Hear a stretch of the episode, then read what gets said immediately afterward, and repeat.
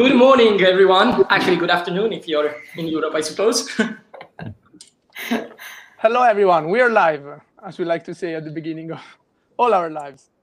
So we Yeah. have um, the pleasure today to have with us Mr. Parag Khanna. And for, for the few of you that probably don't, uh, don't know who he is, he's a um, leading global um, strategist um, and a best-selling author. This is his latest uh, uh, book that the Italian title is Il Movimento del Mondo, which we will, uh, about the topics of this book, we will talk about uh, in a couple of minutes. He's the, the founder of um, FutureMap, and he's, um, he provided expertise to governments all around the world, such as US, Canada, Germany, and, um, and so on. So we are really interested of, um, about talking with um, with him since you know this podcast is it's made from Italian people. It's made by Italian people that are spread around the world. Actually, in this moment, I'm in Italy, but uh, Giacomo is in Brussels. Uh, MP, it's in the UK, and so we're really interested about the, the topic of this latest book, which the, the English title instead is "Move," because it talks about you know migrations in the in the 21st century. And um, and actually, I want to start with um, with a nice case study that that was present in this book. Uh, that's uh, Italy, because uh, as probably many of you know, um, you know Italy it's a it's a country with a decreasing uh, demography, with uh, a huge problem of uh, uh, brain drain, and uh, these are among the the issues that uh, Parag. Recognized in in his book, and so, in your opinion, Mr. Khan, um, what do you think are are the policies or in general the the things that Italy should put in place in order to reverse some of these trends and become a place that actually attracts uh, talents?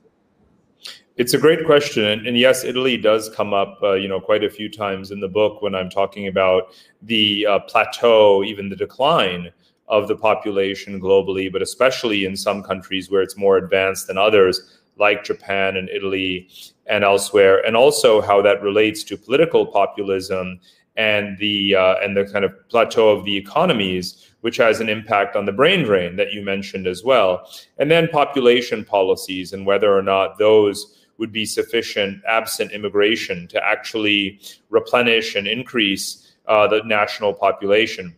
And the answer to all of those questions in the case of Italy is that things are not going in the right direction. You know, uh, um, you know. Um, your uh, your your populist uh, politicians are not the first generation that's realized that there's a demographic issue, and their prescriptions for it are no better than uh, than any that have come before. So, as far as I'm concerned, you know, Matteo Salvini and his ilk are way too late to the game. And if anything, one of the things that I point out is that their vision is practically regressive.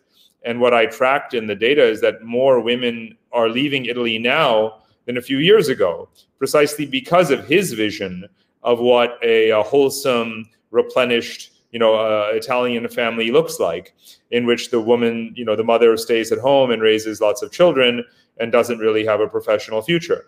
So Italian women are more likely to run from that scenario than to subscribe to it. So that's why I focus very much on, first of all, governance, you know, making a country attractive to people from wherever they may be from. You know, and that is going to have some organic effect potentially on fertility, but still not enough. And then I focus on migration.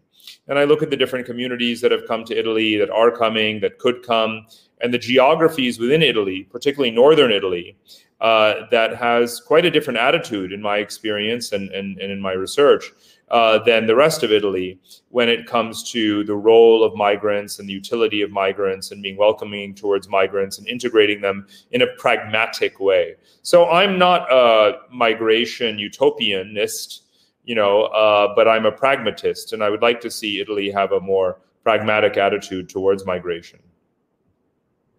Can I can I actually just take a little step back, uh, just to try to understand where does these um, how did you develop basically these expertise on migration, and how did you develop the theories that you have then uh, explained and discussed in your recent book? So um, we were researching a little bit, and we we found very fascinating your uh, your CV, basically your uh, what you've done in life, and I want to understand where does your interest in for geopolitics come from, as the fact that you lived in India, UAE US had an impact on how you see the world, on how you develop these theories, or um, uh, or is is there more basically?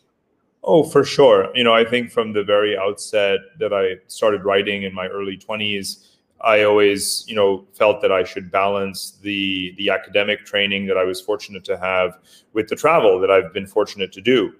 And I think that in my case, the inspiration was very simple. It was the fall of the Berlin Wall, and I was 12 years old, and I was living in New York, and my parents took me to Berlin. So, you know, I think that I was a geopolitical junkie uh, from the time that I was 12 years old, and I've never really looked back. So, for the past 30 years, I've had a fairly singular obsession. Um, you know, and uh, and I credit the fall of the Berlin Wall in some ways with that, and the good fortune to have parents who who not only have taken me traveling my whole life, I still go and travel and take trips with my parents even today, uh, and you know, as a multi generational uh, family. So that would be the single most important thing theory development, I would say, is more theory modification, right? I mean, because the academic training in certain fields and disciplines, political theory, political philosophy, international relations, geopolitics, always trying to fuse those together, but try to apply them to the real world as you see it. Uh, I think theoretical innovation is difficult unless you actually go out and see and, and have it meet the test of reality. Um, so in my my my earlier books, you know, that were about global governance and geopolitics and imperial competition, it always occurred to me that academics are always talking past each other in their theories, and they don't spend enough time looking at whether or not their theories are even remotely valid in the real world. Or maybe each of them is just partially valid, and you have to synthesize the best parts of the of, of them to get an accurate picture of the world. So, in a nutshell, that's my methodology, right? Is theory plus travel and uh, you know so that that's how i got to this phase when it comes to this book by the way you know it's not really just about migration it's it's actually much deeper than migration it's a book about human geography i consider myself most interested in geography above all else and i feel that so much derives from geography and people forget that. So i actually wanted to go back to human geography which is our distribution across the world and how it came to be what it is. And migration in terms of annual volumes of people or the directions in which people go is one subset of a much bigger question of human geography, which relates to natural resources and the environment and climate change and ethnography and evolution. So many, you know, human geography is much bigger than migration. So, you know, obviously migration is a hot button issue and we can talk about migration all day long but I believe that, you know, fundamentally the problem about migration conversations is that they are so political because they are so focused on the here and now. But if you take a big step back and say, let's talk about human geography and the evolution of our footprint on the world, suddenly that's a, a, a epochal conversation rather than a than a Matteo Salvini kind of conversation, right? And therefore, you can actually be less political and find a common ground about what is the optimal distribution of humankind in the world. And that's the actual objective of the book is to find an optimal distribution, a dynamic distribution of the human population, 8 9 billion people on 150 million square meters of soil on the planet. That's actually what the book is about. And I think actually, um, what I think is really interesting about what you just said um, is that immigration is actually so political, which I completely agree with. And I think if you can look at geography instead, it does completely change the conversation. Um, but speaking of sort of all of this data that you collected in relation to how you see um, migration of peoples and thinking about how they connect nowadays, um, I came across whilst I was doing a bit of research for this um, for today um, I came across, and again, I, I, you know, courtesy of Wikipedia, I don't know whether everything on there is also particularly accurate, but um, I read that you um, had co-authored a report that was called Alternative Worlds. I hope that's correct. Oh, um, uh, Alternative Worlds was the uh, 2030 Global Trends Report. Of exactly. Council. I was a consultant to to that process, but that is a very vast document that had many authors, and I was not a principal author of it, but I was very, very fortunate to be a uh, oh, you know part of it and to review the drafts and to contribute to the content. Yeah, I, I found it fascinating just because um, I'm a sci-fi geek. So um, looking at sort of where the world is going in the next 20 years, I thought was really interesting. But um, there was a section I wanted to ask you about, um, and it's not specific at all, but um, it was just something that I thought was interesting, and it would be um, fun to sort of get your take on this because there was a section that was talking about potential black swans, and it gave a couple of different scenarios, and I'd be interested to hear from you which scenario you now in 2021 think could actually be the most likely. Um, so it was basically saying that one um, one option could be a severe pandemic, which I thought was ironic because obviously the report was written in 2014 and they foresaw what happened now. Um, another one was an EU collapse. Um, another one was a collapsed China. Uh, another one was a reformed Iran. Uh, one was nuclear war. Um, one was solar storms, um, as they're causing, obviously, you know, um, national electric grid uh, catastrophes. And one was US disengagement. So out of all of these, um, obviously also based on all of your data, your studies, what do you think, where do you think we could be heading? Many of those specific scenarios were kind of uh, parceled into much broader scenario kind of sketches of the world. So, for example, one of the ones that I was most interested in at the time was called non-state world, and it was the idea that private actors would continue to gain in power. There would be more entropy and fragmentation in the system. The world would not only be multipolar but also multi-actor. It would be neo-medievalism. And that's around the time I started to get obsessed with this idea that the world is kind of entering a new Middle Ages. And I continuously write about that. New Middle Ages is also the title of one of the scenarios in this uh, move book as well. So that that that episode uh, really inspired my my thinking. I would never have subscribed to a collapse of China or collapse of Europe scenario. I don't believe in those. Um, one of the other key insights when you mentioned the United States was not so much U.S. withdrawal, but the idea of U.S. volatility. And that was a particularly important insight of that report because it was the first time that the United States National Intelligence Council did not hold the United States itself as a constant and simply evaluate the trends and the chaos and the disruptions and the scenarios for the rest of the world, pursuing that the United States remains the unipolar anchor, stable, committed, leading alliances, and so forth for the planet Earth. This was the first of those reports that said, wait a minute, what if the US it's, itself becomes a variable because of populism, protectionism, inequality, and uh, you know, geopolitical competition and so forth. So on that point, of course, the report was spot on. so um, mo moving on, there's um, a really interesting uh, uh, word you actually came up with, which is even the, the title of one of your, your books, which is uh, connectography. And you know, connectography it's it's a bit um, a mixture between connectivity and uh, and geography as as we know it. And there is this um, this really interesting uh, uh, TED talk that you gave four or five years ago, and I I actually recommend everyone that's listening to to this podcast to to to go and see it as uh, as soon as you can, uh, in which you you explain how um, we, we shouldn't see anymore, you know, geography defined with the borders we are used to, but with the connection between you know global cities uh, and um, and and that sort of new players that are uh, that are rising in um, at, at, the global stage. But do you believe there are still places in which instead ge geography has um, has a role to play you know where people since they are born there they are actually um, they they have a they're dealt with a set of cards which are which isn't uh, you know as empowering as uh, uh, other places and how can uh, can this play a role in the future and how can this uh, this change Sure. So remember that uh, I'm not, uh, I, I'm always defending the role of geography. What I'm critiquing is the emphasis on political geography.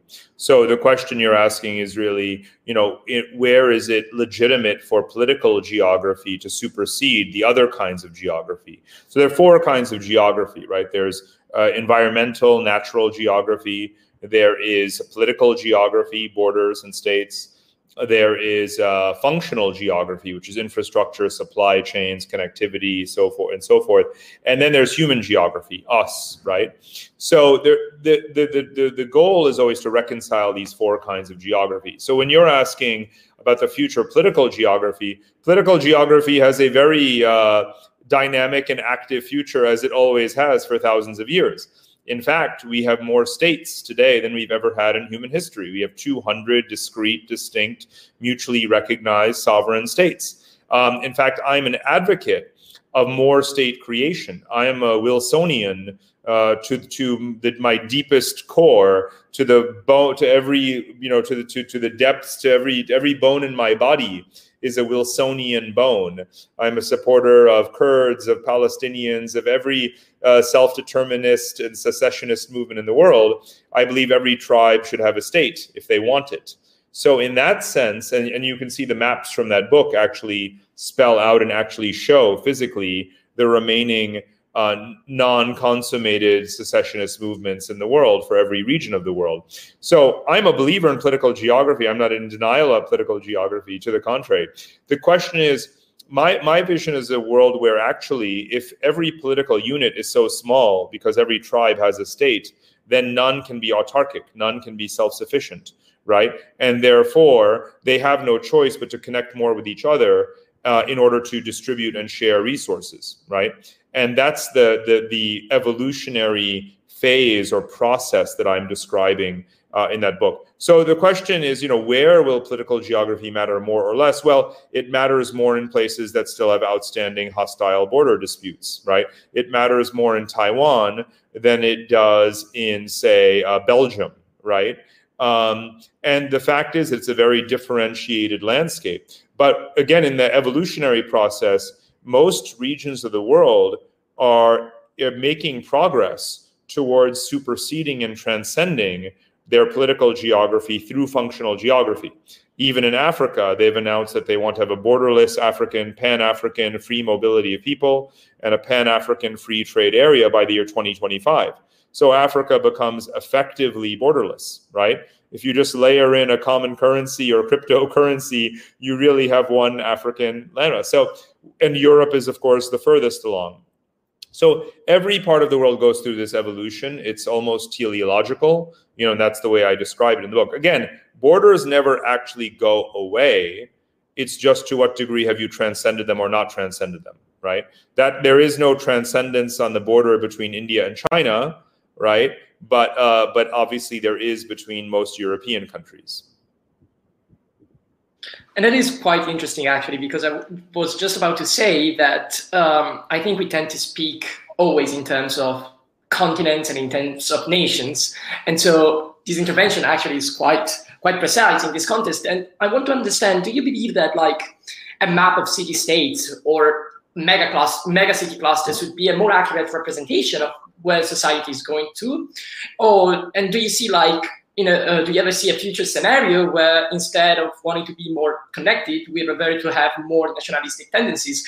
Because when you were talking now about the Africa Union going towards this border, borderless continent and the creation of a common currency, etc., etc., I think we kind of saw that already in Europe um, that is what we've done in the past 70 years, but still we had Brexit in 2016 and we have these nationalist tendencies in, um, in France, in Italy. We started an intervention talking about Salvini, but there are thousands of leaders um, in our societies here in Europe that actually want the destruction of Europe. They want to go back to what it was before, to these national borders. So. I'm quite interested in understanding what is your assessment of these and where do you think we're going to actually, despite these nationalistic tendencies? So, so there's no question that a map of you know mega cities or at least the depiction of cities as they actually geographically are in terms of their size rather than just showing them as the little black dots all the same size plus an overlay of um, physical connectivity across boundaries plus an overlay of demographics meaning where are the people. There's no question that that combined those layers tell you a lot more about how the world works than a map that only shows you borders between countries and each country is a different color, like a jigsaw puzzle, right? There's no there's no question. It's night and day, right? I mean, this is why I always say those political maps should not be in children's classrooms. They should not be in your offices. You know, uh, I think it's a it's a it's actually an intellectual crime. We raise our children to believe that political division is the natural state of affairs and it's not there's nothing natural or even human per se about it. It's purely political. So i insist that we you know uh, have maps that tell us how the world works and that's what you, maps you're describing and I'm describing. That's what they do, uh, and there are so many examples of that. And in the TED Talk and others, I mentioned them. I mean, you know, there are city economies that are much larger than national economies. There are city economies that are not political capitals that are effectively regional economic centers and capitals, and so on and so on. There are cities that are much more connected to each other across boundaries than those cities are connected to other cities in their same country. Um, so there are so many different filters and logics uh, that demonstrate how much flow there is across borders, particularly between cities. And uh, now that's not to say that it undermines the state. One of my central arguments is that a strong state is made up of strong cities. And the most powerful states of the past, present, and future will be those that harness the power of a, the maximum number of cities.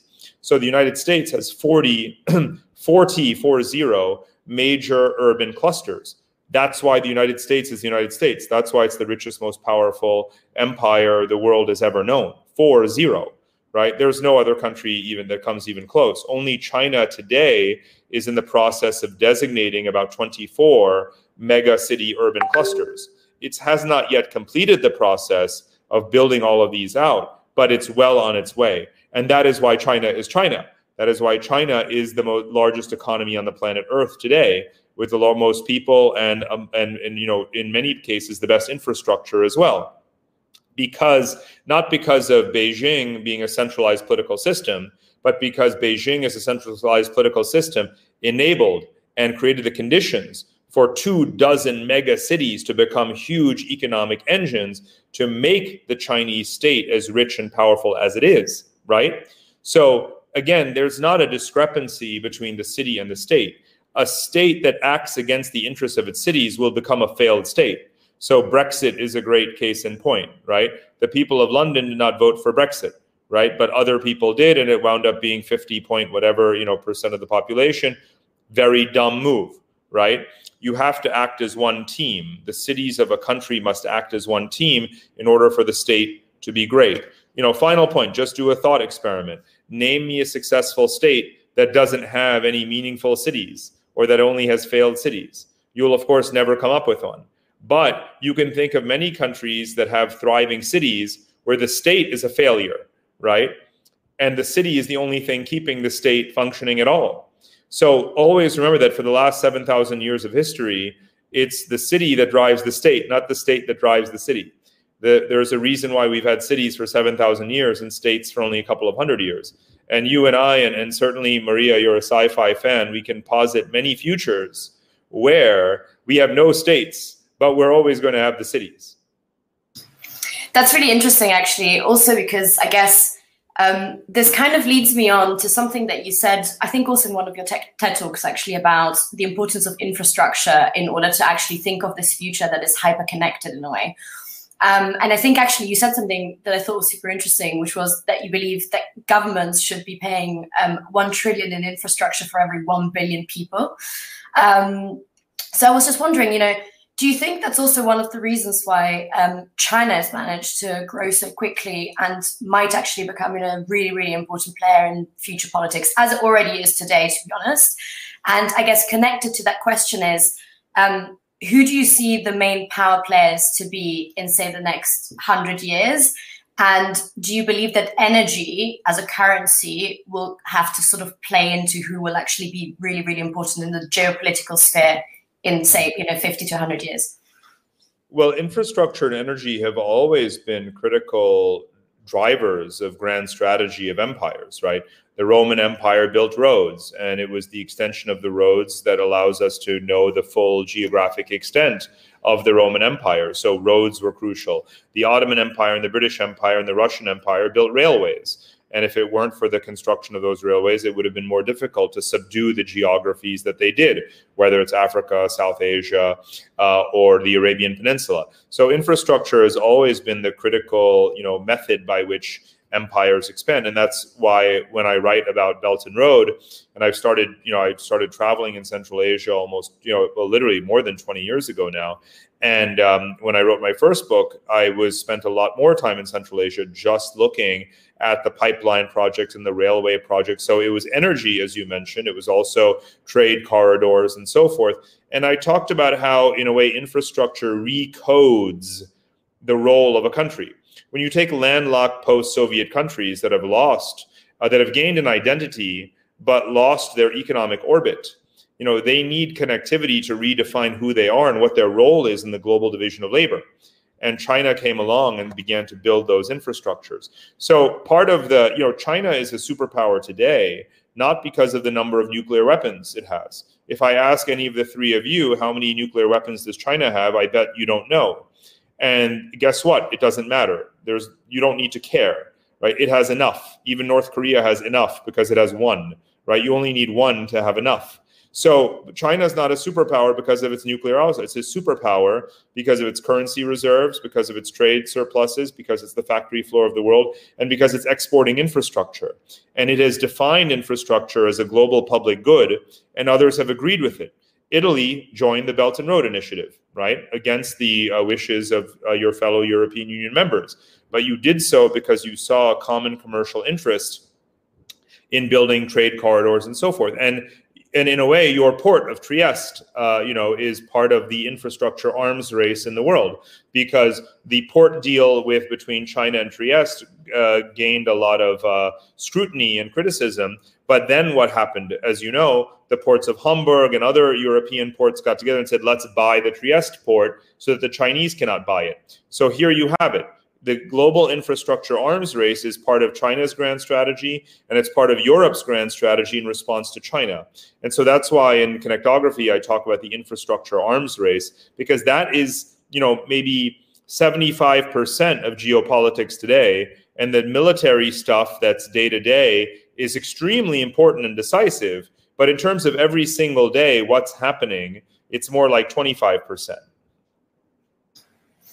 Yeah, that's super interesting. Um, and I, I, know you have a hard stop um, in two minutes, so um, I think we'll, we'll try and wrap it up. But we we tend to always finish these podcasts with the same question, um, which is, um, what is a book that you would recommend for you know COVID times? And the second part of this is, what is the book that changed your life? Oh my goodness, a book that changed my life and a book for COVID times. We always um, finish with on an easy note, obviously. yeah. So I mean, I, I've been fortunately reading a lot during COVID, which is which I think probably many, many people have. And a great book that I just read was actually about um, this sort of entire history of cities, but I'm trying to remember the name of the author. Um, it's a British author. I have to find it. If I if I open my Kindle, uh, maybe it'll it'll pop up. Um, let me get it for you. This was oh by the way, I was just reading Anthony Bourdain's travel book, which was also really good. It was uh, published posthumously, but that didn't really change my life as much as I like. Um, let me think. You know, when I was young, I used to read the plays of George Bernard Shaw. Um, and so I would say all of George Bernard Shaw's plays really had a big impact on me. The Cities book is uh, uh, Metropolis by Ben Wilson, really one of the best books that I read. Um, you know, during the during the pandemic, it came out last year, so it's still very very fresh. So I would recommend that. Um, you know, it's very hard to pinpoint one book, kind of. You know, if you go back. Um, oh boy, that's that's going to be a really tough one. Uh, I'd have to break it down by genre. I'd have to give you one in the category of philosophy, one in, in history. You one can give us more than one. You can give us more than one. We like good book recommendations. One in geopolitics. Um, you know, there's there's just there's just no end. But um, okay, I'm gonna here's what I'm gonna do. I'm gonna give you a shameless plug for my daughter's book. because my daughter has published a book. It's on Amazon. It's called From Scotland to Singapore, and it's about our train journey all the way across Eurasia. Uh, literally from Ed- from Inverness, Scotland, all the way to Singapore. It's the most, it's the longest contiguous train trip that you can make in the whole world. You have to keep on changing trains, but they're the furthest two connected points on the planet Earth by infrastructure. So we did this in order to discover connectography in a way. But it's uh, through the, the world through the eyes of an 11 year old. So, if, for those of you who are Generation Z or younger, this is the book for you. And how long does the, the journey take? I'd be interested it's funny, you know. So it takes 14 hours to fly from uh, Singapore to London slash, you know, uh, Scotland, and it takes about 14 weeks to make it back, roughly. Yeah, but I do want to, you know, give a shout out. I mean, you know, I I take enormous amounts of, you know, footnotes and citations and long bibliographies of 20, 30 pages in my books. So feel free to reference those. Everything I reference is usually something I like. So I, I don't want to sell anyone short. Since you have the books, uh, feel free to consider my bibliographies and endorsement. And of course, Nico, we should also remind that there are other books that might have changed your life, which are the ones that you actually published. So once again, we have Movers now. I think it's the latest one. We have Connectography. Nico, can you show them? Let's do some. Yeah, yes, perfect. So, I, I have them all in, in Italian, but no, this is move. I, I really like the cover. It's a very nice yeah, cover. I, I love it actually. This is us probably. yeah, then there's right. the the one before this that I actually have home. It's uh, the I don't know the, the English title in Italian. It's Il secolo asiatico. Asian, right? Yeah, Yeah, the, the Future Is Asian, which is uh, it's super enlightening. And then there's a connectography. These are actually super good books for the summer because you know what they, they, you have plenty of material uh, for Yeah. for thought. Even though I actually love them because you know once you start them, then it takes two days to to finish them because you get so into into the text that uh, it's difficult to not not to to read them in uh, in just two days. Well, I'm glad you enjoy, and I'll just say as a final thought, you know, the the um, it was a real pleasure to write the section on Italy for the uh, for this new book um, because you know I think a lot of people are very dismissive of Europe in general and Italy as well within that context in terms of the the the, the role of the region in the future. But as you know, I come out quite positive about this Padania region of northern Italy and Europe as a whole when you take into account the trends like climate change and social policy and the capacity, even if you have not yet implemented it, the capacity to absorb and assimilate migrants. And that really is the political test uh, for your generation, you know, and I, I, I still am quite optimistic about it. So good luck to all of you. And thank you so much. Thank you for that for so much for being with us. It's been a real pleasure. Thank you so much. It's been lovely. Okay, take care. Okay. Bye-bye. Hope we'll have you again in the future. Bye. So let's wrap up, guys. Um, very That was super interesting. That's Super super, super interesting, interesting. And, and to be honest, I I I feel like um, geopolitics seems to be a trend because there are. I mean, it's been a trend probably for a while, right? I'm just late to the party. Um, but but I, there's been a lot of books coming out on this. Um, so I, you know, literally, I read in the last couple of weeks. I read two on geopolitics, the power of geography. Like it's really really interesting how I think people are starting to think about it a bit more.